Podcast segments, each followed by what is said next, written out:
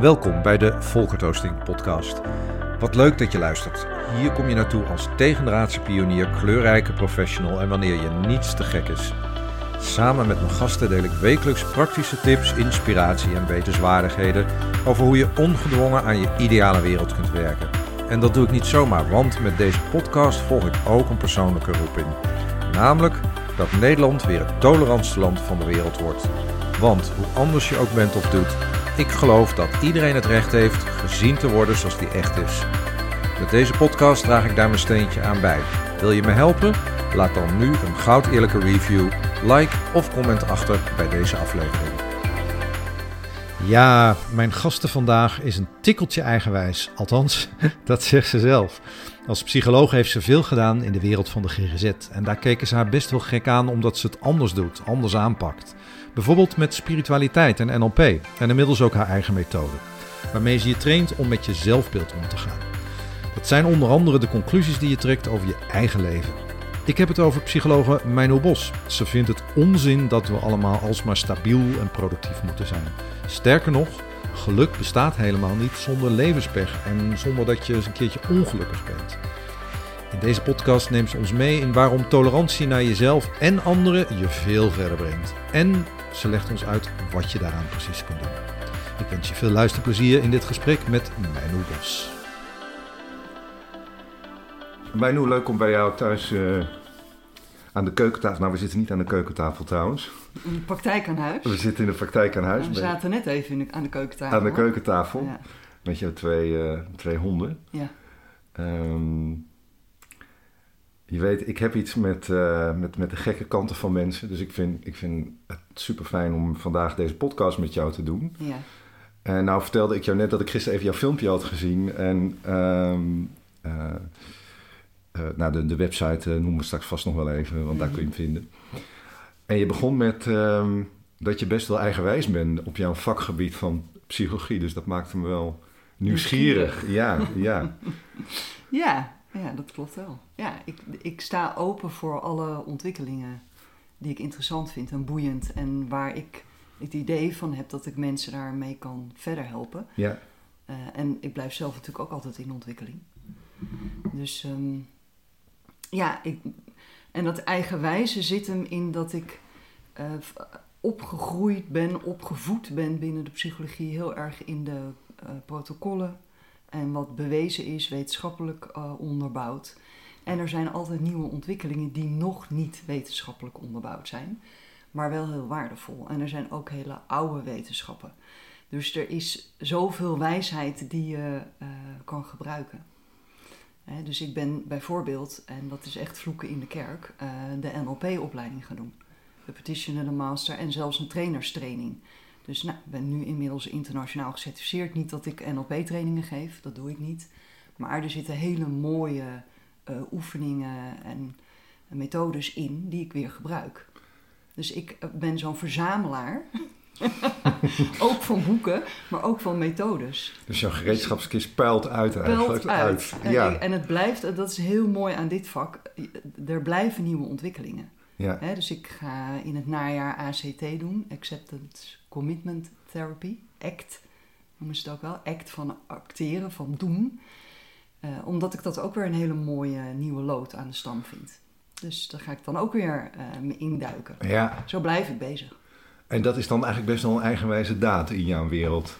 Nou, ACT niet, uh, NLP wel. En psychosynthese bijvoorbeeld helemaal. Want dat is een spiritueel getinte ja, opleiding, methode uh, van Assagioli, een Italiaanse psychiater.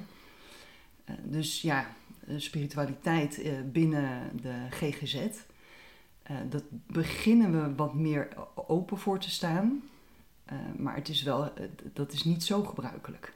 Nee. Want wat, hoe reageren mensen dan, of collega's uit het vak, uit de GGZ-wereld? Nou, eigenlijk heel open. het was um, dat ik de zelfbeeldtraining ben gaan ontwikkelen. Want ik heb een eigen methode ontwikkeld. Um, dat was vernieuwend. Ik heb een intervisiegroep. We komen iedere zes weken bij elkaar. En daar heb ik aan hun heb ik het getoetst. Van wat vinden jullie hiervan? En ik ben dit aan het ontwikkelen. En ik dacht van tevoren, nou dat zullen ze wel uh, bijzonder vinden dat ik zo eigenwijs ben om mijn eigen methode te gaan maken. ehm, eh, waarin ik van alles combineer. Maar eigenlijk is het meer mijn eigen. ehm, dat ik het zelf spannend vond om dat te doen. Dat je denkt dat er heel veel weerstand komt. En dat is eigenlijk niet zo. Dus als je gaat staan voor wat je doet. En ik doe het niet zomaar. Inmiddels hè, 27 jaar ervaring. Dus het is niet zo van ik doe maar even wat. Het is gewoon een combinatie van alle ervaringen en alle methodes. En dan bouw je wat nieuws. Had ik zin om te creëren. Om iets neer te zetten Ja. wat nog niet bestaat. En zie je dat vaker bij jouw cliënten ook? Dat het best ook wel een uitdaging is om op te staan en eh, nou, letterlijk te gaan staan voor wat er in je leven speelt. Absoluut. Ja. ja. De, de- natuurlijk eh, zijn we allemaal opgegroeid in dat je leert je aan te passen. En dat je beloond wordt en gestraft. Hè? De, eh, overal. In je, in je hele opvoeding, door je ouders, maar ook op school. Hè, dat is de bedoeling. Stilzitten, luisteren. ehm, niet voor je beurt spreken. Nou, al die dingen. uh, Überhaupt hoe je eet met mes en vork. En, en je moet zoveel leren binnen je cultuur of subcultuur. ehm, dat je ook gevoelig wordt voor ehm, wat is de bedoeling. En oh jee, nou word ik misschien gestraft. Of nou doe ik het misschien niet goed. Hè, en als je een wat gevoeliger aard hebt, eh, hakt dat er meer in dan wat je, wanneer je wat minder gevoelige aard hebt. En wat zie je dan? Wat hakt er precies in? Eh, dat er ehm, eh, bijvoorbeeld waar we allemaal, waar iedereen eh, niet blij van wordt, is uitsluiting. Hè, dus eh, omdat dat gewoon heel erg in je basis zit. We willen allemaal bij de groep horen, want dat Ja. is overleven. En we willen allemaal overleven. Ja, Dus heel bazaal, heel diep in je hersenen zit dat overlevingsinstinct. En dat drijft je naar dat je geaccepteerd wordt door de groep. Dus dat is heel sterk. En dan kan je eh, met cognitieve therapie wel andere dingen willen denken. Maar dat overlevingsinstinct is veel, veel sterker. ik heb zelf het gevoel, want je triggert me nu even, dat onze samenleving ook wel, dat klinkt meteen heel groot, zo bedoel ik Mhm. het niet, maar dat we gewoon wat ha- harder zijn geworden. We leven al in zo'n land van, doe maar normaal, hè? dan was weer genoeg. toch gek genoeg. Kom boven het maaiveld, dat soort Ja. dingen. Eh, maar alles wat er nu gebeurt, MeToo, Zwarte Piet, eh, op de werkvloer, pesten. Mhm. ehm, eh, ik heb er zelf ooit in mijn werk een keer mee te maken gehad. Niet structureel gelukkig. Maar ik, ik, ik ben er toen wel van geschrokken, want het voelt toch intimiderend. Ja.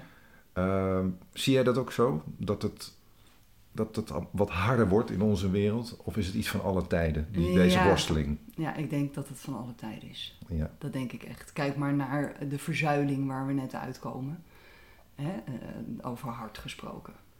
Of de Tweede Wereldoorlog. Of, er zijn altijd ideologieën eh, waar mensen uitgestoten en binnengesloten worden. Ja. En dat blijft zo. Ja. Want dat zit zo diep in ons. Ehm, dus als je gelukkig in deze eh, tijd, dus dat is weer het mooie van sociale media, dat als je opstaat en trouwer aan jezelf gaat leven, wat natuurlijk een hele populaire tekst is wat ik nu zeg, maar eh, als je dat echt durft, dat er altijd mensen zijn die zich herkennen en dat je het ook in de sociale media de wereld in kan helpen. Je kan eigen Facebookgroepen bijvoorbeeld oprichten. Hè? Bijvoorbeeld, eh, ik heb een wat gevoeliger aard. Dat zou ik kunnen doen. Ja. Hè? Van oké, de mensen met een gevoelige aard, eh, Ja. hè, kom Ja. en herken elkaar. Dus dat is, de wereld is wat dat betreft groot geworden. ja. Veel groter dan voorheen. En wat kun je daar, eh, ja, wat kun je daar eigenlijk aan doen? Dat, dat uitsluiten van jezelf. Ik heb die gevoelige kant ook. Ja. Ehm, en ik ben er eigenlijk ook heel blij mee. Want eh, bijvoorbeeld in de muziekdingen die ik doe en, en communicatie en coachingswerk hè, helpt het ook. Ja. Eh, maar ik heb ook wel best een lange tijd eh, last gehad van het mezelf uitsluiten, belangrijke dingen van mezelf uitsluiten. Wat, wat, kun je, wat kun je doen? Wat zijn een paar dingen die je kunt doen om nou, ja, zeg maar, niet, nou, niet jezelf uit te sluiten? ja, en uitsluiten, wat bedoel je met jezelf uitsluiten? Dus waar ik dan aan denk is van, Ja. eh, hè, je, zei, je vertelde net van sta op voor jezelf, ben trouw Ja. aan jezelf. Ja. Als je dat niet doet, Ja, zo. dan Ja, dat is vaak vanuit eh, de behoefte om weer die, die acceptatie door de groep. En je dan dus te gaan aanpassen. En ook in te vullen voor de ander dat, je, eh, dat het niet geaccepteerd gaat worden als je met iets naar buiten komt. Eh, en dat kan ook heel erg meevallen. En ik zeg altijd wel, wees wel een beetje, blijf wel een beetje kritisch waar je het doet. Eh, en, en doe het in kleine stapjes. Dus als het iets is waar je voorheen heel erg voor geschaamd hebt, of zelfs in je geschiedenis uh, hebt meegemaakt dat je erop bestraft werd of buitengesloten werd, dan is dat een gevoelige plek. Is dat ook het Dus gevoel, dat wat, is dat ook het gevoel wat het snelst opduikt? Het gevoel van schaamte? Schaamte is wel echt een heel menselijk. Als je geen schaamte kent, is ook niet gezond. Nee, Dat- vertel nee. eens. Nou, dus als je totaal schaamteloos bent, ja, dan eh, heb je de, die gevoeligheid ook niet voor wat is gepast en ongepast en wat betekent dit eh, in het contact met de ander ook. Hè? Dus empathie is ook inleven in de ander. En kijk uit, ik zeg ook altijd Nivea, niet invullen voor de ander. Kijk uit dat je niet de, het oordeel over jou bij de ander invult. Want daar zijn we steeds mee bezig. ja. Hè? En, en in meer of minder sterke mate. Want je kan daar dus ook uitgroeien, dat je dat minder doet.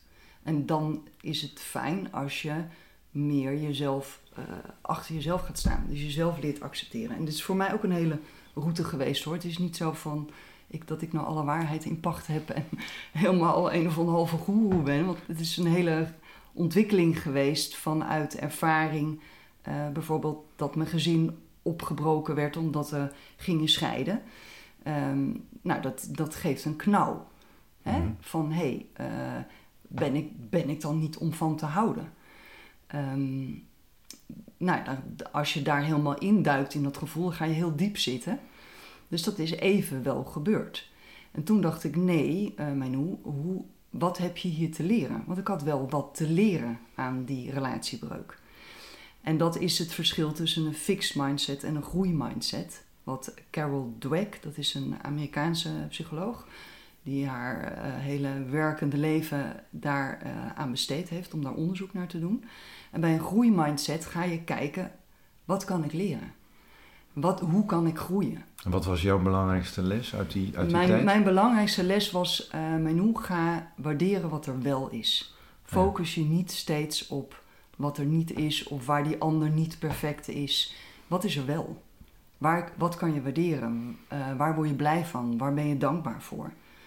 En vooral die dankbaarheidsoefening, zou ik bijna zeggen. Ehm, die, en dat is ook allemaal, ja, dat is toch mijn wetenschappelijke kant, is ook allemaal wetenschappelijk onderbouwd, dat dat inderdaad heel erg helpt. Bulletproof, ja. ja. Maar dat is wel eh, heel erg tot me doorgedrongen. ja. Ik leef. Ik, ik heb ook een zwager gehad die een dwarslesie had. En die is inmiddels overleden. Ehm, ik- leef. Ik, ik kan lopen. Ik kan dansen. Ik kan zwemmen. Ik kan zingen. Ik kan horen. Ik kan van muziek genieten. Wauw. Hoe gaaf is dat eigenlijk? Weet je, als je...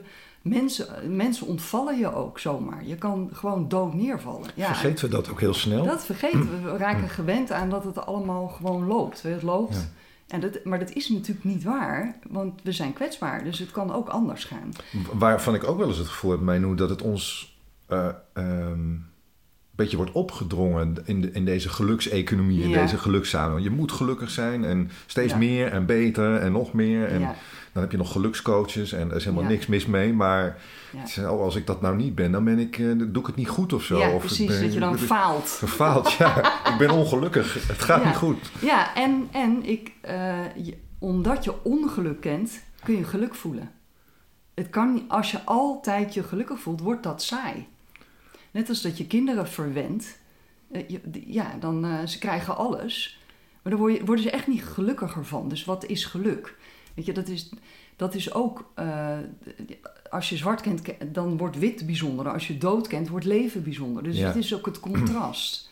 En daar, dat vind ik ook zo mooi. Als je kan respecteren dat jij verschilt van de ander, dan zie je mekaars kwaliteiten.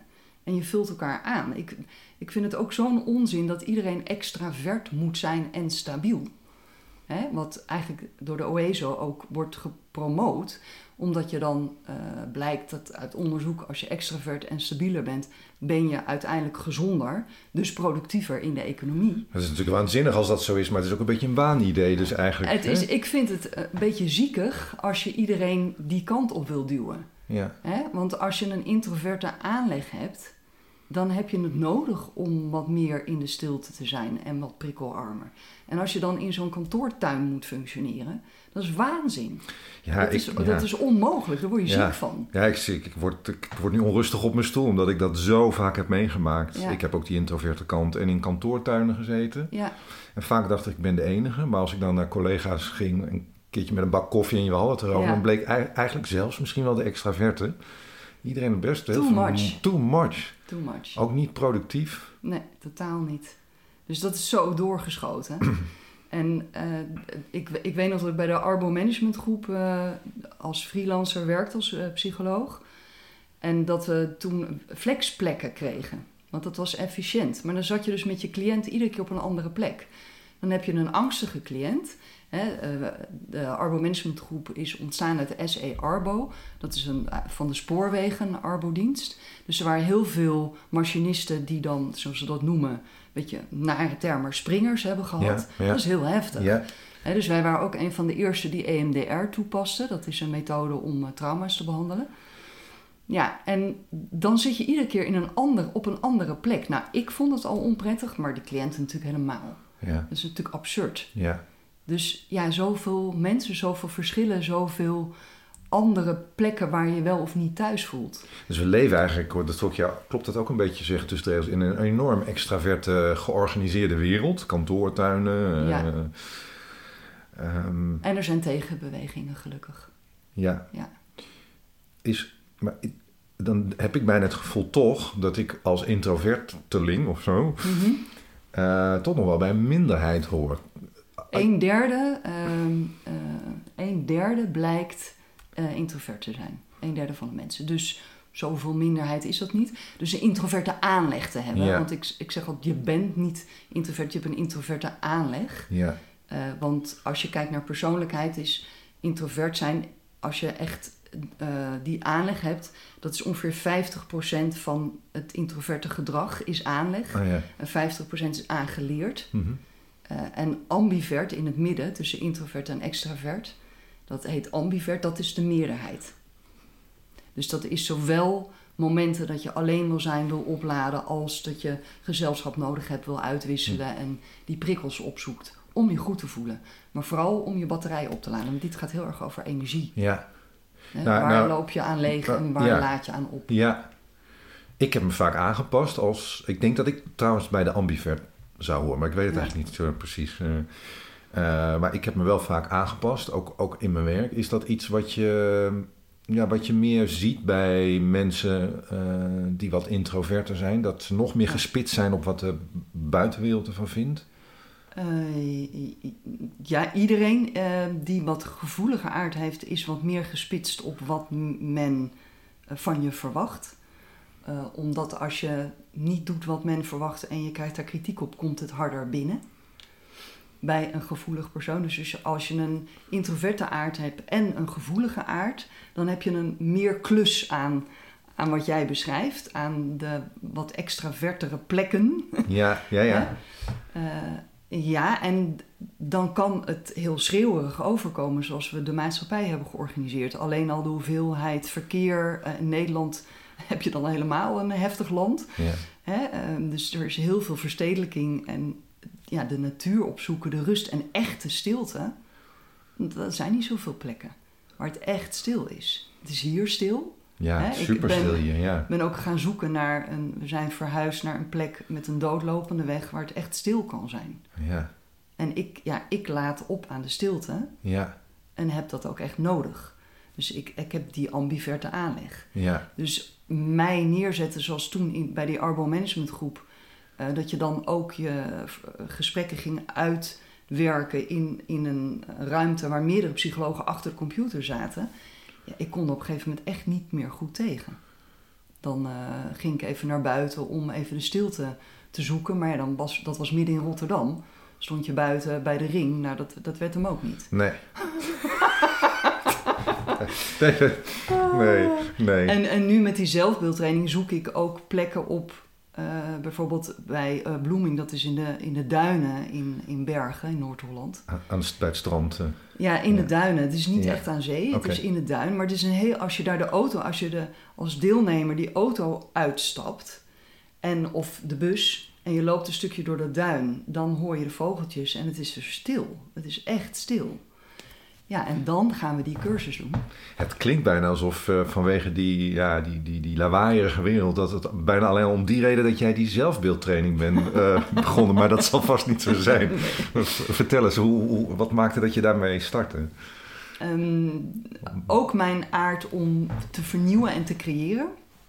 Dus er is ook echt een behoefte om alle protocollen die je op een gegeven moment kent met ah, de mensen die je begeleid hebt. Ja, je werkt ook volgens protocollen. Er is niks mis mee, er zitten hele goede dingen in.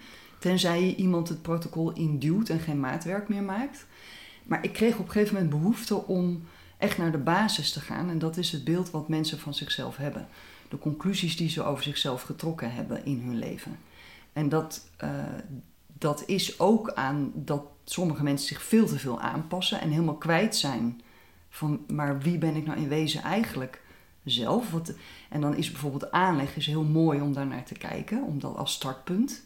Hoe kun je, als ik die concreet maak, hè, van je, je hebt het over, um, over die conclusies die je in je leven hebt getrokken. Over jezelf. Ja, stel een top drie aan conclusies die, die het meeste ziet. Ik, nou, waar we het nu net over hebben, bijvoorbeeld, hè, dat je, wat jij zegt van joh, dat introverte en dan in zo'n in zo'n uh, tuin werken met allemaal mensen die aan de telefoon. Uh, dan zou je de conclusie kunnen trekken van, nou, ik ben een watje. Of mhm. eh, iedereen kan dit behalve ik. Dus er is iets mis met mij. Ik ben niet oké. Ik ben veel te gevoelig. Ja. Fout. Ja. Hè? Want we oordelen steeds over onszelf. En we vergelijken onszelf steeds met de ander. Uh, en dat is heel bazaal, is dat hoor ik erbij, hoor ik er niet bij. Is dit goed, is dit fout? Daar worden we ook heel erg mee opgevoed. Hè? Dus ja, dus dat doe je op een gegeven moment met jezelf. Ja, ik herken dat. Ik voel me dan ook, ik voel me op die moment ook vaak opgejaagd. Ja. En dacht, hè, hoe kan ik, de rest ziet, ziet er zo sereen uit. ja. ik ben een aangereden, hoe zeg je dat? Een op hol geslagen, ja, nou weet ik zo, ik zie zo'n ree of zo'n hert door de... Ja, precies. En die herten, die, als die gewond zijn, trekken ze zich ook terug. Ja, hè? ja mooi. Dus ehm, ja, dat hebben we soms nodig als er overprikkeling is. Ja. Dus dat, dat, uh, en dat zie je ook terug, hè, met hersenonderzoek zie je dat ook terug, dat een introvert ook uh, gevoeliger is voor prikkels. Dus dat is gewoon fysiek te zien in je, in je hoofd. Hè? En een extrovert heeft ze juist nodig om op te laden, om zich goed te voelen. Dus, dus dat is één van de voorbeelden. Dat is heel handig om van jezelf te weten.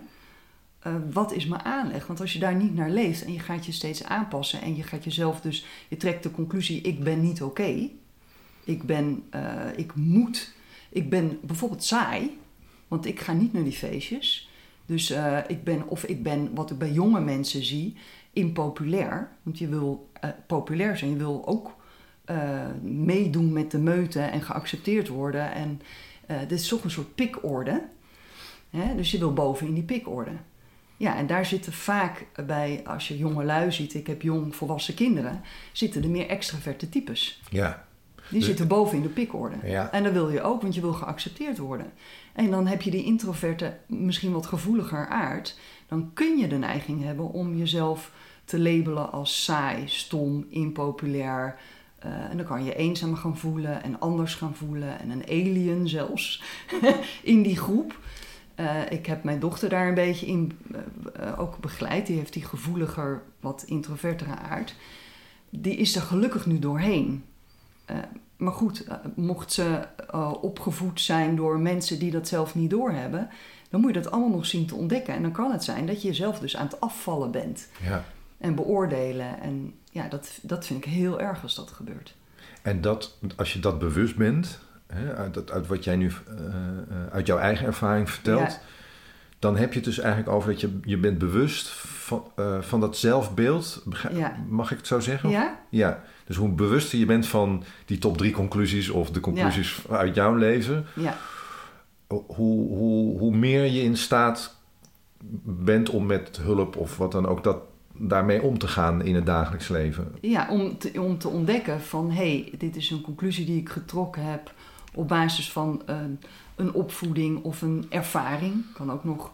Um, een, een indrukwekkende gebeurtenis. Daar kun je ook conclusies uittrekken over jezelf Ja. en over je medemens. Ja. Mannen zijn niet te vertrouwen of vrouwen zijn bitches. Of, Ja, nou, je kan van alles aan conclusies trekken die veralgemeniseren over jezelf of over de ander. ja, Uit zelfbescherming. ja, Ehm, m- maar uiteindelijk zet je jezelf daarmee in een gevangenis. ja, ja. Dit is voor mij zo herkenbaar. In één keer dwalen mijn gedachten af omdat het mij ook raakt. Ja, Eh, eh, ja, mijn, mijn conclusie, eh, ik heb er intussen wel veel beter mee leren dealen. Het Ja. blijft een zwakke plek. Of een zwakke plek vind ik niet zo'n mo- mooi woord, maar dat, het is, iets waar ik wel alert op ben. ja, Namelijk dat ehm, ik heel erg heb, ja, de conclusie heb getrokken: eh, iedereen is sterk behalve ik. Ja. Eh, in werk, een succes eh, is er voor iedereen behalve hè, eh, mijzelf. Ja. Of in de liefde. ehm, dat is alleen voor anderen eh, eh, weggelegd. Heb ik heel lang gedacht. Ja. Ehm, en dat is in mijn geval heel erg ontstaan doordat ik nou, een beetje als een zorgenkind opgroeide. Omdat ik een, een, een eh, wat je in de volksmond noemt, een hartruis had. En nou, een, een- een heel een lange weg ingegaan ja, om daarmee te dienen. Maar ik heb wel eh, best heel erg geworsteld met dat accepteren. Vervolgens had ik het zelfbeeld. Ehm, maar vervolgens kwam voor mij ook wel de stap van ja, eh, mag ik dan anders zijn op mijn manier dan de rest van de wereld? ja, Hè, jij zei daar straks, eh, je, je mag verschillen. ja.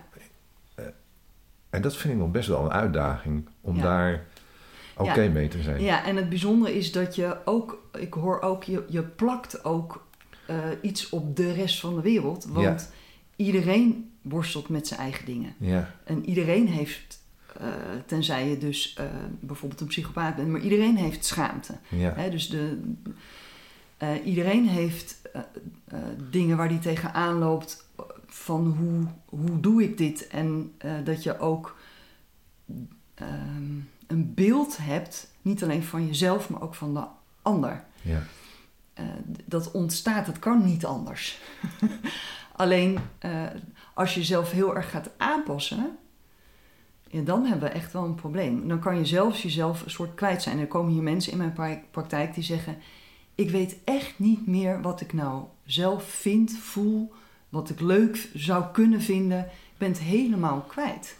Ik weet het gewoon niet. Dus begrijp ik, je dan, begrijp ik je dan goed dat je zegt van die, die, die, zij vinden het een uitdaging om te voelen van wat er leeft Ja. in, in, in hunzelf? Ja, die Of- zijn zo gericht geraakt op wat de ander voelt, wat de ander vindt. En, en maar aanpassen en maar aanpassen en maar aanpassen. Dat je op een gegeven moment jezelf kwijtraakt. Dan kan het zijn dat je lichaam je bijvoorbeeld terugfluit. ja, Hè? Dus Ja. dat er iets gebeurt, eh, dat, dat er zoveel is opgebouwd aan Ja. stress bijvoorbeeld. oh, Cortisol in je lijf. ja, Je immuunsysteem eh, functioneert minder goed. Je hebt het allemaal niet zo door. Eh, en dan op een gegeven moment gebeurt er wat, waardoor je heel erg op jezelf wordt terug. hoe noem je dat? Terug, dat je op jezelf terugvalt. Ik heb bijvoorbeeld ook een burn-out gehad. Dat ik dacht, hé, waar komt dit nou vandaan? Nou, dan moet je wel stilstaan bij jezelf.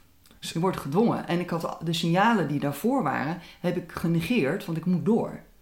Want ik zit nu in een samengesteld gezin, ik ben net verhuisd. eh, dus ik moet door. Jij vertelde dat je een gevoelige kant hebt. Betekent Ja. dat, hè, je, oh, die burn-out waarover je nu vertelt, dat dat dus ook doorcijpelde in je werk? Dat je zo was aangepast in je werk? Nee, Of ging het over iets anders? nee dat, ging over, dat ging echt over ehm, als je een wat gevoelige aard hebt, die ik heb, ehm, en behoefte aan rust, en je eh, hebt net de scheiding achter de rug, je hebt je vader verloren, dat was bij mij, ik heb het over mezelf. Ehm, Ja. En je ontmoet een nieuwe liefde en je gaat eh, met die nieuwe liefde een nieuwe relatie opbouwen en allebei je huis verkopen om samen te wonen met een samengesteld gezin, met nog jonge kinderen dan is dat heel veel voor iemand die eigenlijk een introvertere aard heeft, ambivert, maar ik heb die rustmomenten nodig. Nou, sowieso voor mensen met een ambiverte aard om een gezin te stichten is al een uitdaging. Dus als er veel verandering is en je hebt dat, dan zul je dat tegenkomen. Ja, dan, Ja. Heb je, dan, heb je, dan heb je rekening te houden met dat je jezelf moet opladen Ja. op, in stilte momenten, in even rust. En als je bijvoorbeeld jonge kinderen hebt, zoals mijn dochter, dat was echt zo'n babbelkous. Dus die, die ja, alles wat ze dachten, en dat hoort ook bij een bepaalde levensfase. eh, hè, de, jonge kinderen, die zeggen alles wat ze denken. En later pas ga je van binnen tegen jezelf kletsen. Dat komt later. Maar er is een fase waarin je alles wat je tegen jezelf zegt, hardop zegt. Als je zo'n kind hebt, wat ik had, als moeder die ambivert is, alleen dat al is al een soort overbelasting. Je alleen op het moment dat je op de wc zit, dan, dan nog willen ze je volgen. Hoe ging je daar dan mee om, mijn doen? Want het lijkt me echt wel een uitdaging. Nou ja, ik had toen minder door hoe, hoe ambivert ik eigenlijk ben qua aard.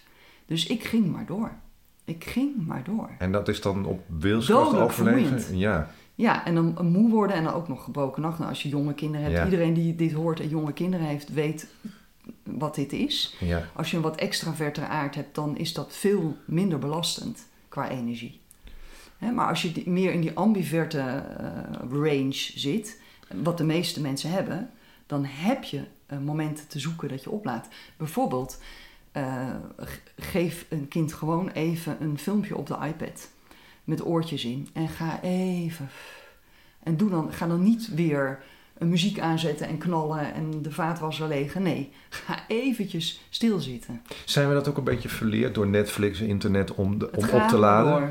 Het gaat maar door. Ja, En die, dat is, vind ik, het gevaar van sociale media en al die mobieltjes. ja, Dat je de hele tijd jezelf prikkels geeft. ja, dat geldt niet alleen voor pubers of, of jongvolwassenen, maar ook Inmiddels, voor, voor iedereen, voor toch? iedereen. voor, voor mij ook soms eerlijk Ja. gezegd. Ja, ja dus dat, die hygiëne, zoals je het, je hebt het wel over slaaphygiëne bijvoorbeeld, hè, wat heel veel mensen kennen, maar dit is ook hygiëne, prikkelarm even. Ja, En tot rust komen en even, ah, even stil. Ja, ja dat, dat is... Ik word er ook even stil van, omdat ik... Ik hou van de stilte. Eh, ik, ik organiseer ook de stilte. En daar heb ik mijn rituelen voor. ja, Of het is, eh, of het nou echt gewoon in de tuin in de zomer eh, zitten is met een, een, eh, een dagboek. Ja. Of het is de muziek, of het is een wandeling in de natuur. Dus voor mij is het die hygiëne de normaalste zaak van de wereld. ja. Dus ik vind het soms ook best wel een uitdaging om het te verplaatsen eh, in iemand hè, die, die daar ja, nog niet zo aan toe is of daar zo mee bezig is. Ja, Maar of, of bijvoorbeeld, hè, wat ik net zei, als je, als je begint een gezin, je weet eigenlijk helemaal niet waar je aan begint, want eh, dat lijkt allemaal heel geweldig. Is ook fantastisch, ik zou de kinderen niet willen missen. Maar qua prikkelbelasting, wow, dat is heftig. Een baby, een, eh, nou, dat is ongelooflijk. Dus als je daar wat eh, niet zo heel goed tegen kan, dan heb je echt op te letten. Wist ik veel. Eigenlijk al voordat je überhaupt beslist om, Ja. eh, om, om een Hoe gaan we dat te- doen? Ja, Hoe ga ik regelen dat ik ook prikkelarme momenten heb? ja, Want dat heb je wel te regelen. En allebei, ja, natuurlijk, je wil allebei werken. Hè? Eh, je hebt, ik had ook natuurlijk mijn studie gedaan, dus je, dat doe je niet voor niks. Je wil ook eh, werken als vrouw. ja. En dus je wil dat eigenlijk eh, gelijk verdelen. Nou, het liefste.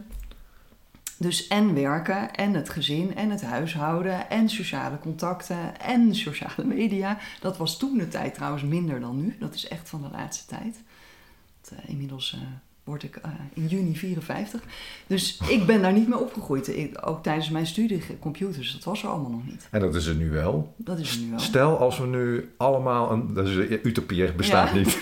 Even als We gaan gedacht, even fantasie. even eh, fantasie. Ja. eh, gedachteoefening, weet ik veel. Stel, we zouden met z'n allen in staat zijn om voor onszelf een prikkelarm leven te organiseren. Duiken die, al die cijfers over stress en burn-out dan meteen omlaag, denk je? Als, ik denk dat de extraverte mensen hier niet gelukkig van zou worden. dus dan hebben we aan die kant weer Ja, een dit probleem. zeggen twee gevoelige ja, mensen. Ja. ja, nee, ik denk, ik denk dat, ehm, eh, dat, je, dat je gewoon jezelf goed hebt te kennen Ja. hierin. En het, ik vind het jammer dat heel veel mensen dat bewustzijn wat minder hebben. En daarom ben ik natuurlijk die zelfbeeldtraining gaan ontwikkelen. Zodat je jezelf goed kent en daar gewoon rekening mee leert houden. En welke stappen neem je ze in, in, in mee, als je die, niet naar die zelfbeeldtraining Ja. krijgt? Om dat beeld wel Nou, van de- jezelf te krijgen. De, stap 1 is ontdek hoe, wat je aanleg is, hè, die persoonlijkheid, waar wij nu twee dimensies van de vijf die in de, in de Big Five persoonlijkheidstest. eh, oh, dan moet je zo meteen nog wel even zeggen wat de andere drie zijn. Ja. Ehm, dus extravert, introvert, eh, eh, daar hebben we het tijd over. En Ja. de mate van gevoeligheid. Maar je hebt ook eh, taakgericht, mensgericht. En je hebt ook de mate waarin je vernieuwing eh, wil, dat fijn vindt. En ehm, de vijfde ben ik nu even kwijt. Maar die komt nog wel. ben ik gewoon even Ja. kwijt. Die is blijkbaar voor mezelf ook wat minder Ja. eh, interessant.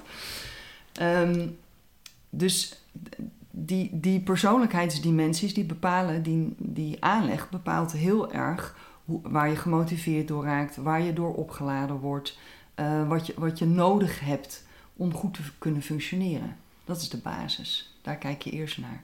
En verder kijken we naar eh, zelfacceptatie, ehm, een stuk dankbaarheid, maar ook de groeimindset. Dus dat is omgaan met feedback, feedback ook opzoeken, terugkoppeling, eh, willen groeien, willen ontwikkelen, terwijl je jezelf ook accepteert. Waarom vinden we dat toch zo moeilijk, dat feedback eh, krijgen? Of? Ik- ja, in, in werk is het ook zo'n ding. We moeten elkaar aanspreken. Ja, dat vinden Ja. we dus helemaal niks met z'n allen. En toch, Ja.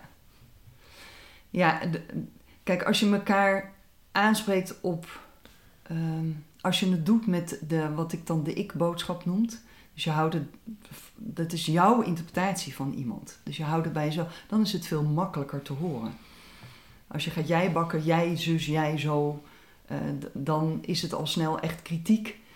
En er zijn altijd twee kanten aan feedback. ja, Eh, en om te groeien, als je durft te kijken van hé, hey, hoe kom ik over op de ander? Hé, hey, boeiend. wil helemaal niet zeggen dat het zo is, maar het is wel uitwisseling. ik vind het, een- ik vind het zo boeiend, zo ja, maatloos intrigerend. eh. Want een van de dingen die mij wel eens opvalt eh, op, in de wereld van werk... is dat we het best wel lastig vinden met z'n allen... om iemand goed te snappen en te begrijpen... die het net even anders doet... Mhm. En vanuit, vanuit ja, misschien een heel ander gevoel jou iets vertelt of eh, teruggeeft, of misschien zelfs wel eh, stiekem denkt van nou, die persoon is een beetje raar of een beetje gek. En Mhm. ik ga hem nog even. Hè, Ja. dat, ja, ik, ik vind het lastig om daar woorden aan te geven, maar dat begrip voor elkaar, Ja. dat Ja. lijkt ook zo'n. Dus wat ik merk bijvoorbeeld bij de zelfbeeldtraining, naarmate je jezelf beter snapt en, en durft te kijken naar jezelf en daar ook woorden voor vindt, kan je, word je vaak ook je wordt toleranter naar jezelf en daarmee eigenlijk ook naar de ander. Want je gaat ontdekken, vooral als je, als je het in een groep doet, zo'n ontwikkeling.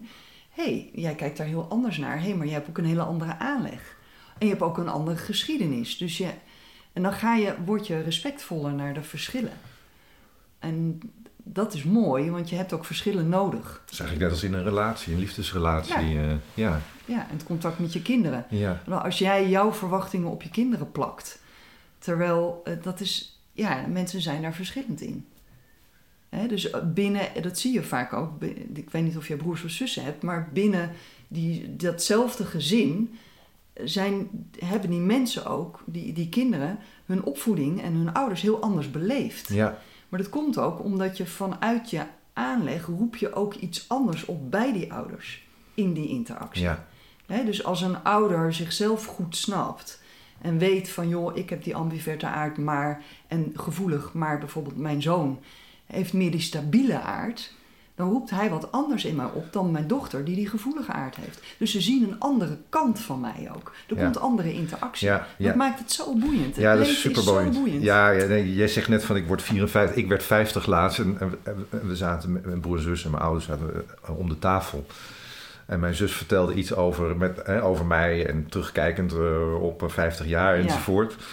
En mijn broer zei, "Nee, ik zie het weer heel anders. Ik zie dit en dat. En ja, precies zoals je zegt. Totaal Eh, verschillend. Ja, en als je elkaar daarom gaat bevechten, van het is zo, Ja. nou, dat, dat, volgens mij bestaat dat niet. Het is niet zo, het is mijn beleving van de werkelijkheid. Ja. Met mijn aanleg en mijn geschiedenis. En, en in de interactie met de ander zie ik opeens iets door een andere bril, wat het ook heel boeiend maakt. Oh, kijk jij er zo naar. En dat is, dat is inderdaad in liefdesrelaties de grote uitdaging. Om niet te willen dat mijn waarheid jouw waarheid wordt. Maar dat je, dat je het boeiend vindt dat de ander er anders naar kijkt. Ook naar jou. En, en je elkaar uitnodigen om, om daarin vol jezelf te ontwikkelen. En ook al heb, heeft de ander er even wat last van, dat mag. Dat mag. In hoeverre is dan, als je het hebt over zelfbeeld, hè, het werken aan zelfbeeld, is dat een soort van zoektocht ook naar de waarheid? Ja, wat ik net zei, de waarheid bestaat. En, volgens mij niet helemaal, maar uh, hoe, hoe, bedoel je dat? Nou ja, de, de, waar, ik, het is misschien een, ja, een beetje een gekke gedachtesprong, maar ik, van, uh, je, je, je ziet iemand, iemand voor wie die is. Mm -hmm.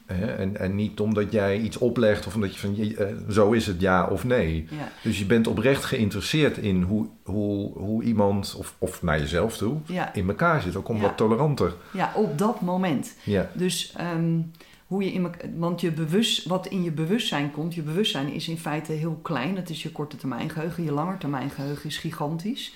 Daar zitten al die herinneringen in. Uh, trouwens, mijn uh, zwager, of de zwager van mijn man, is op dit moment aan het dementeren. Dus die herinneringen uh, verdwijnen. Dus dat is ook weer, maar het is weer een heel andere podcast. het is zo boeiend. Wie ben je dan eigenlijk? Hè? Maar dat zou ja. weer een hele nieuwe podcast ja, zijn. Nou, dat gaan we nog een keer doen als je we kunnen echt uh, jaren doorpraten, maar... we leven al in zo'n jachtig leven. Ja. ja. Um, ja, nou, dat, het, het, is mooi wat uh, jij begint te vertellen. En um, het menselijk brein is wat dat betreft wel super intrigerend, vind ik. Uh, ik, ik, ik, ik werk ook met muziek om dat brein, of dat dat zijn van mezelf en van anderen te bereiken. Ik ben daardoor gefascineerd. Maar ook dit is onderwerp voor een andere podcast. Ja. Um, hey, je weet dat ik uh, ook een fascinatie heb voor, um, laat ik zeggen, het thema non-conformisme. Mm -hmm. An anders zijn. Um, soms denk ik zelf wel eens van ja, alleen al om jezelf te zijn in deze wereld, uh, ja, moet je ook een beetje non-conformistisch uh, ja. je opstellen. Um, zo ervaar ik dat zelf. Hoe ervaar jij dat? Uh, dat het een balans is tussen en aanpassen en uh, trouw aan dat zelf zijn, maar ook trouw aan de ander. Dus het is altijd, ook binnen relaties, ook op werkvloeren, ook in het contact met je kinderen. Het zijn ook compromissen. Dus um, ja, het is de mate waarin. Dus dat beweegt heen en weer. Soms is het mogelijk om heel erg trouw aan jezelf te zijn. En soms, uh, maar dat is fijn als je daar wederom dat bewustzijn, als je weet, nu ga ik me aanpassen. Um, en dat doe ik even, want dat is nu even nodig. Hè? Dus uh, ik beweeg even mee met de ander. Dus je, hoe, ik, ik, ja, ik, ik, zou eigenlijk zeggen, wees tolerant naar elkaar. Dat, ik vind dat een mooi woord. Dus dat non-conform. Tuurlijk passen we ons ook aan. En houden we ook rekening met elkaar. Ja. Alleen het is altijd de mate waarin. Ja. En als je het bewust doet en je weet, ik ben me nu aan het aanpassen, dan ben je niet ontrouw aan jezelf. Maar je bent even trouw aan de situatie die daarom vraagt. En dan ben ik noem dat tolerantie. Ja.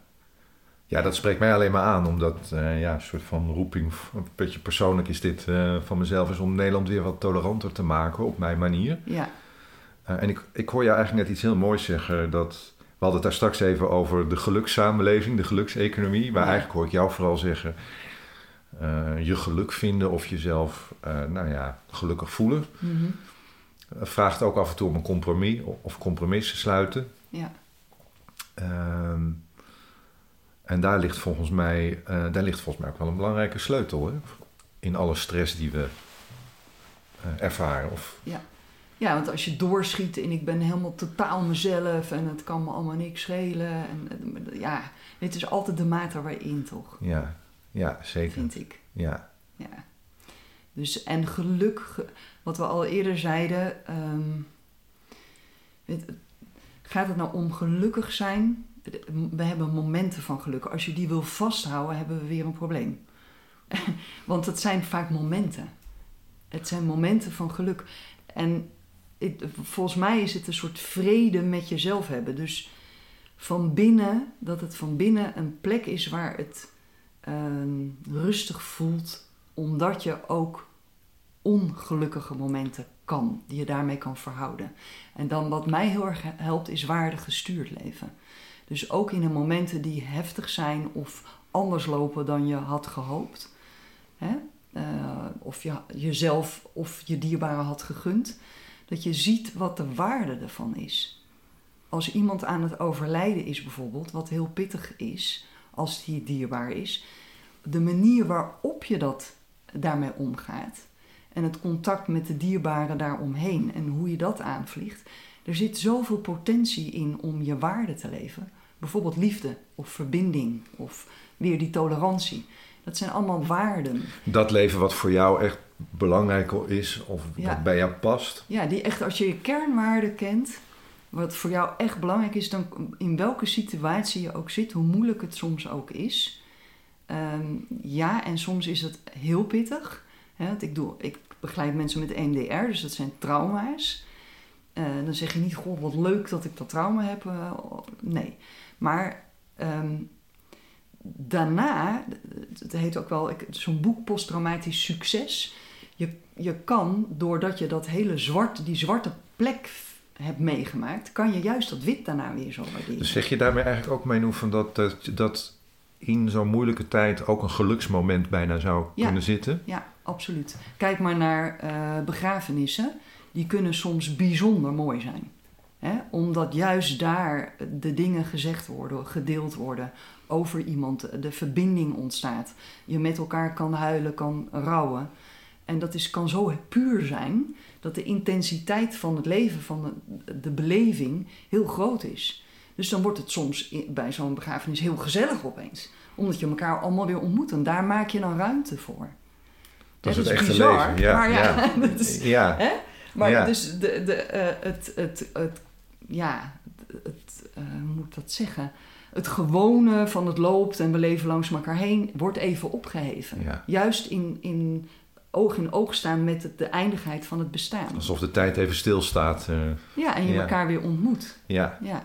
dus is- En, en, en wat ik eh, bijvoorbeeld bij het tweede dagdeel van de zelfbeeldtraining hadden we het daarover. Dat is net toevallig vorig weekend. Ehm, want het is op zondagmiddag. Hadden we het erover van goh, het thema dankbaarheid. Heb ik ze een dankbaarheidsbrief laten schrijven aan de mensen die ja, of er nog zijn of overleden zijn. Maar er was iemand die zei: ik, ik schrijf een dankbaarheidsbrief aan mijn man. En in de chat van de online leeromgeving had ze gezet van ja, ik heb die dankbaarheidsbrief voorgelezen. En dat is zo prachtig geworden, dat contact tussen ons. En we hadden het erover dat je zulke soort dingen vaak doet. Eh, als iemand is overleden, ga je opeens over die persoon eh, voordracht of een gedicht of eh, hoe die was. En doe dat nu, terwijl die persoon er nog is. Maak dat contact met iemand die je dierbaar is. En ga het niet doen, ja ook, als iemand is overleden, maar doe het nu. Dus echt een geluksmoment is is, ook bijna een, een, eh, soort van eh, kunst van contact maken in Ja, en wat je er nu is waardering en waardering. uitspreken en wat Ja. iemand voor je betekent en wanneer dat dan was. Ik heb met jou bijvoorbeeld, hè, van, ik heb met jou zo gelachen, weet je nog, toen en toen. En ik vind jouw humor zo bijzonder. Weet je, dat je dat gewoon eens zegt, dat doen we veel te weinig met elkaar. Zo jammer. Terwijl, en die verbinding, want we willen allemaal verbinding, ja, dat maakt ook dat we ons gezond gaan voelen. Dus waar we het daar straks hadden over van die jachtige samenleving... en dat we het ook een beetje verleerd zijn om dus, hè, de stilte op te zoeken. De, de, Mhm. de prikkelarme samenleving, Mhm. geloof ik. Hè, zeg je ook nu van, nou... Ja, ook dat contact telkens maken in... eh, het is nu zaterdag vandaag, Ja. nu we deze pot... Hè, zoals wij contact maken of eh, Ja. dit weekend... Dat, dat brengt je bij die geluksmomenten, die kleine geluksmomenten. Ja. Ja, en die zitten in van alles. Hè, als je een mindfulness oefent. Nou, heel veel mensen weten inmiddels wat dat is. En mediteren ook wel eens. Ik mediteer niet zoveel. Ik, ik zoek het meer in dat ik via mijn zintuigen leef. Eh, dus eh, ja, de verbinding en de ander waarderen en dankbaarheid eh, vind ik heel belangrijk. En niet alleen ik, dat blijkt gewoon heel, heel veel waarde toe te voegen aan je leven. En tegelijkertijd ook via je zintuigen ehm, zien. Bijvoorbeeld, de kinderen, je kunt langs je kinderen een beetje heen leven, maar je kan ook eens gaan kijken. Gewoon echt kijken, wat zie ik nou? Dat en- klinkt als observeren, klopt Ja. dat? Ja. ja, waarnemen. Waarnemen, dat is een mooi woord. ja, Ja, waarnemen. hey, gewoon eens kijken naar dat kind. Ja. Dat levende wezen wat groot groeit in, in, in jouw omgeving. En wie is dat kind eigenlijk? Niet wat leg ik erop en wat vind ik dat het kind moet zijn. Nee, wie is dat kind? En wat leert het kind mij? En dan krijg je weer die verbinding en die interactie. ja. En dat dan ook gaan benoemen. Hè? Dus niet benoemen, jij bent perfect, want dat hoeft helemaal niet. Maar de, de, eh, de kwaliteiten, de, hoe het kind met het, eh, de wereld omgaat. En je kan zoveel van kinderen leren als je gaat kijken en waarnemen. Zo mooi. Terwijl je dit zegt, zie ik ook van dat je, dat je bijna wil zeggen van dat kunnen we ook nog veel meer doen in Kunnen onze... we veel meer doen. Wat staat ons eigenlijk dan veel te doen nog? Hè? Ah, ja, maar het, als- het leven is zo boeiend, toch? Ja, ja. Er zitten zoveel Ja. aspecten aan. Ja, waar heel veel mensen zo langs heen leven, jachtig op, op zoek naar succes. En als je dan succes hebt, ben je gelukkig. Nou, dat is echt een dikke vette bullshit. Hier in de praktijk zitten mensen met heel veel succes. En die komen niet voor niks. Daar speelt van af. Dus dat is niet zo. Zo Dat werkt het niet. dat vind ik wel een mooie samenvatting van, ehm, van ons gesprek. eh, we leven langs onszelf heen of langs de mensen om ons heen. heen een, eh, ja, in alle dingen die je net zegt, daar zitten die geluksmomenten. Ik zie in één keer ook zo'n beeld van geluk. Wat, wat, ik zoek naar een soort van visualisatie van wat is nou geluk. En ik zie in één keer een soort van zo'n sch- mooie schelp. Ja, eh, waar een pareltje in zit die je heel af en toe maar vindt. ja, Eh, maar als je maar waarneemt en kijkt en open staat en, in één keer vind je hem. ja.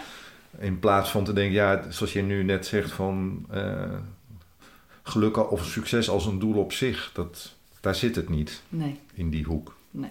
Nee. Nee. Dankjewel Menno voor dit, eh, voor dit mooie gesprek. Mooi gesprek. Dankjewel. Ja, en ik ben natuurlijk super benieuwd wat je van deze aflevering vond. De tips, de dingen die we hebben besproken, of misschien zijn er wel dingen waarvan je zegt: hey, kun je daar de volgende keer eens aandacht aan besteden? Nou, natuurlijk eh, stuur me in dat geval een DM. Dat kan op Instagram, waar ik dagelijks ben te vinden, @volkertoasting. Op LinkedIn, maar ook op Facebook. En als je nou zegt: hey, deze aflevering is interessant voor iemand die je kent, ja, dan vind ik het natuurlijk te gek als je hem deelt. Want op die manier maken we met z'n allen van Nederland weer het tolerantste land van de wereld. En mocht je meer over mij willen weten, kijk dan even op www.volkertoasting.nl. Voor nu wens ik je een fijne dag en tot de volgende aflevering van de Volkert podcast.